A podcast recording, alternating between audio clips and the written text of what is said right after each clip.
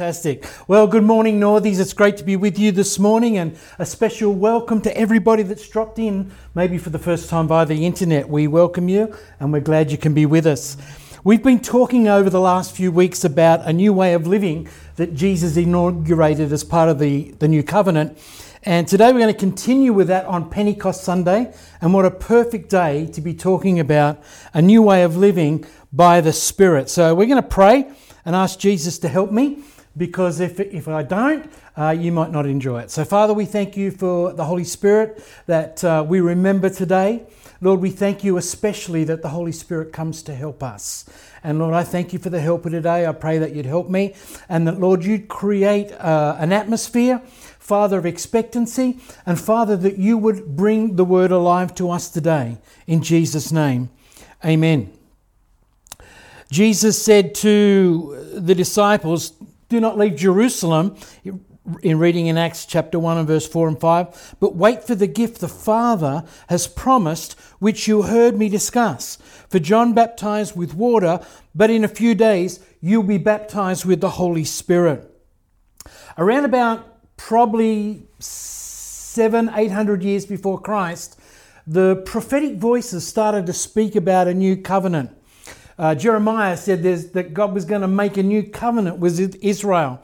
And then Ezekiel spoke of this new season where God was going to put his Spirit inside of the believers in Ezekiel 36 and 37. And then Joel speaking said, and after this, I'll pour out my Spirit on all people. Your sons and your daughters will prophesy. And you've no doubt read that. And old men will dream dreams, young men will see visions, and even on my children, sons and daughters, I'll pour out my Spirit and they will prophesy. And so then we come to the day of Pentecost, and this really is quite significant. This is the day of the birthing of the church, because the church was going to be God's new covenant in the Spirit. And so this day, they talk about this day being the day the church was birthed. And so we read that in Acts chapter 2, verse 1 to 4, when the day of Pentecost came, 50 days after Passover, they were all together in one place. Suddenly, there was a sound like the blowing of a violent wind that came from heaven and filled the whole house where they were sitting. They saw what seemed to be tongues of fire that separated and came to rest on each of them. And they were all filled with the Holy Spirit and began to speak in other tongues as the Spirit enabled them. So here was this day of Pentecost, when the Father's promise comes into the earth. Now, it's really interesting. Pentecost was a day where they remembered the giving of the law, because not only was it 50 days after Jesus was crucified, but Pentecost came 50 days after Moses received the tablets on Mount Sinai. So that 50 days, that count of 50 days, the day of Pentecost, in the Old Covenant, we think of it, the day of Pentecost, we remember the Spirit. In the Old Covenant, the day of Pentecost was, we remember the law. And so here we have this interesting connection, because you've got on the one hand, the day of Pentecost being the remembrance of the law, the Old Covenant, and now in the New Testament, we have the day of Pentecost remembering the Spirit, the New Covenant. Because Paul writes and he says, We've now got no condemnation for those that are in Christ Jesus, because the law of the Spirit of life in Christ Jesus, the law, the new covenant in the Spirit, has come to set us free from the law of sin and death, which was the old covenant in the law. So we find the disciples that are together, they're praying in the upper room, and they experience this amazing thing, you know, something they'd never experienced before. And all I can say, and I've shared on this before, and I don't want to go into it because there's not time, but God came in such a way that traditionally and culturally they understood that he was there, because he came in the form of fire, which was so ingrained in them right from their childhood. They heard the stories about the fire on the mountain and the pillar of fire in the night and the pillar of cloud in the day. And so they were very, very cognizant of the fact that this fire was linked with the Spirit of God. And so what they saw was this great fire, like tongues of fire, come into the room, and then it said it separated. One of the other translations says distributed, but the Greek word has this kind of concept of it breaking apart. And it's like there was a pillar, and then it all broke apart, and the next thing they saw was these tongues of fire were resting on each of their heads. And so they had this very visual representation that the promise of the Father was fulfilled, because that fire of the Holy Spirit that they knew and understood so well was now resting on each of them. And God went even further, because not only was there a visual sign of the fire, there was a verbal sign. They all began to speak in tongues. They all began to prophesy as the Spirit gave them utterance. And so they knew this was something that was not them. Wasn't something they just thought up, and wasn't something that they just thought, well, we might just make some funny sounds and see if that flows, you know. They knew very much that it was God who was at work in them. And so right from the outset in this verse, and we're going to jump ahead to when Peter gets up to speak, and he gives them a sermon, and he talks about Jesus, and he says, this is what Joel prophesied. And, you know how Jesus was put to death, and we want to tell you that he rose from the dead, etc., etc., etc. And then we see this activity of the Holy Spirit working with them. And this is one of the things that I want to zero in on today, that part of the living in the new covenant, the living by the Spirit, is this sense of the Spirit with us and working through us. And so when they heard this, the Bible says, this is the guys that were around, the crowd, they came under deep conviction and said to Peter and the rest of the apostles, brothers, what must we do? So those who accepted the message were baptized, and that day about 3,000 people were added to them, or added to the church. And it goes on to say that the apostles were devoting themselves to, the new believers were devoting themselves to the apostles' teaching, to the breaking of bread, to fellowship, and to prayer. And so I've got 4 C's that I want to give us today, this work of the Holy Spirit. The first one was conviction. The Holy Spirit was there convicting them through the words of Peter. And we know this to be true because we can see it written in the Scriptures. It said they came under deep conviction. This was not just, oh, you've caught us out. This was something that was strong upon them, to the point where they said, brothers, what must we do? Now that tells us that they were convinced. They knew they had to do something about this. This wasn't maybe we should ask if there's something we can do. They knew, because of that conviction, because of the convincing by the Holy Spirit, that they needed to respond to this. And so Peter said to them, repent and be baptized for the forgiveness of sins, and you will receive the gift of the Holy Spirit. And so there was then this converting. So it began with conviction. It continued with convincing. And then it went to converting. And all of us who have come to know the salvation of Jesus Christ have all experienced the work of the Holy Spirit in converting us from old creation to new creation. And then lastly, the 4th thing we see the Holy Spirit working in us is through conforming, in Him conforming us to the image of Christ. And we see this in verse 42, when they were devoted to prayer, etc. So how does this working with the Spirit, how does it work for us?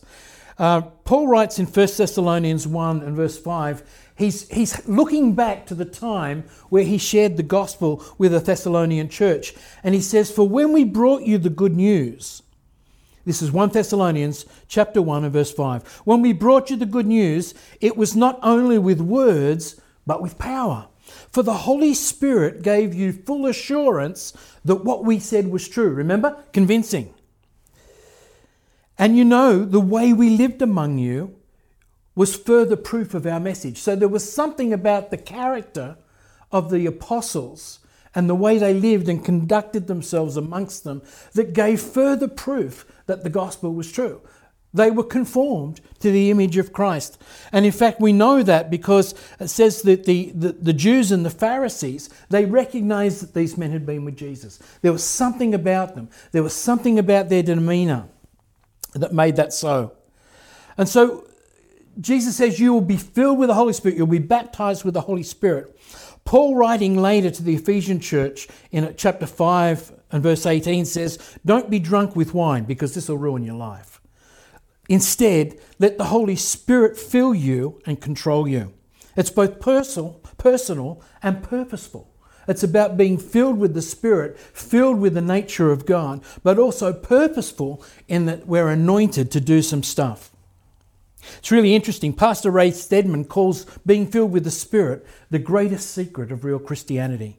I've got a couple of quotes here that are quite amazing. Charles Swindoll, you would have heard of him, famous radio and television preacher. He says, I don't know of a more important verse in the New Testament for the Christian than Ephesians 5:18. But be filled with the Spirit. This is a command, it's not a suggestion. It's an urgent imperative. That's the Greek tense. It's not a casual option. John MacArthur, who's written many books, he echoes the importance of this doctrine. And he says, if we don't obey this command, to be filled with the Spirit, we cannot obey any other, simply because we cannot do any of God's will apart from the Holy Spirit. You know, there's over 1,500 commands in the New Testament, 1,500, and we can't do any of them without the help of the Holy Spirit. Commands like love one another as I have loved you. How's that one be working out for you? Is that easy? You found that easy? There's another one that says, husbands, love your wives. Well, that's easy. As Christ loved the church. Oh, okay, that's a bit harder. And we know there's all these different commands. Forgive.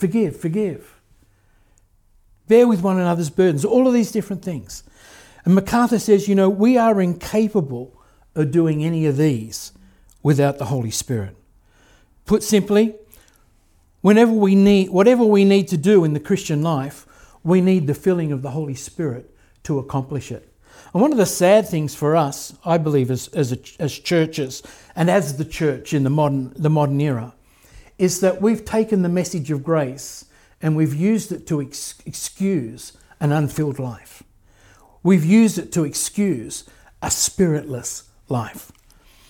The church's greatest problem is not being filled with the Spirit. The church's greatest problem in the modern day, I believe, is living empty. D.L. Moody says, God commands us to be filled with the Spirit. And if we're not filled with the Spirit, it's because we are living beneath our privileges. We're living beneath the thing that God has done.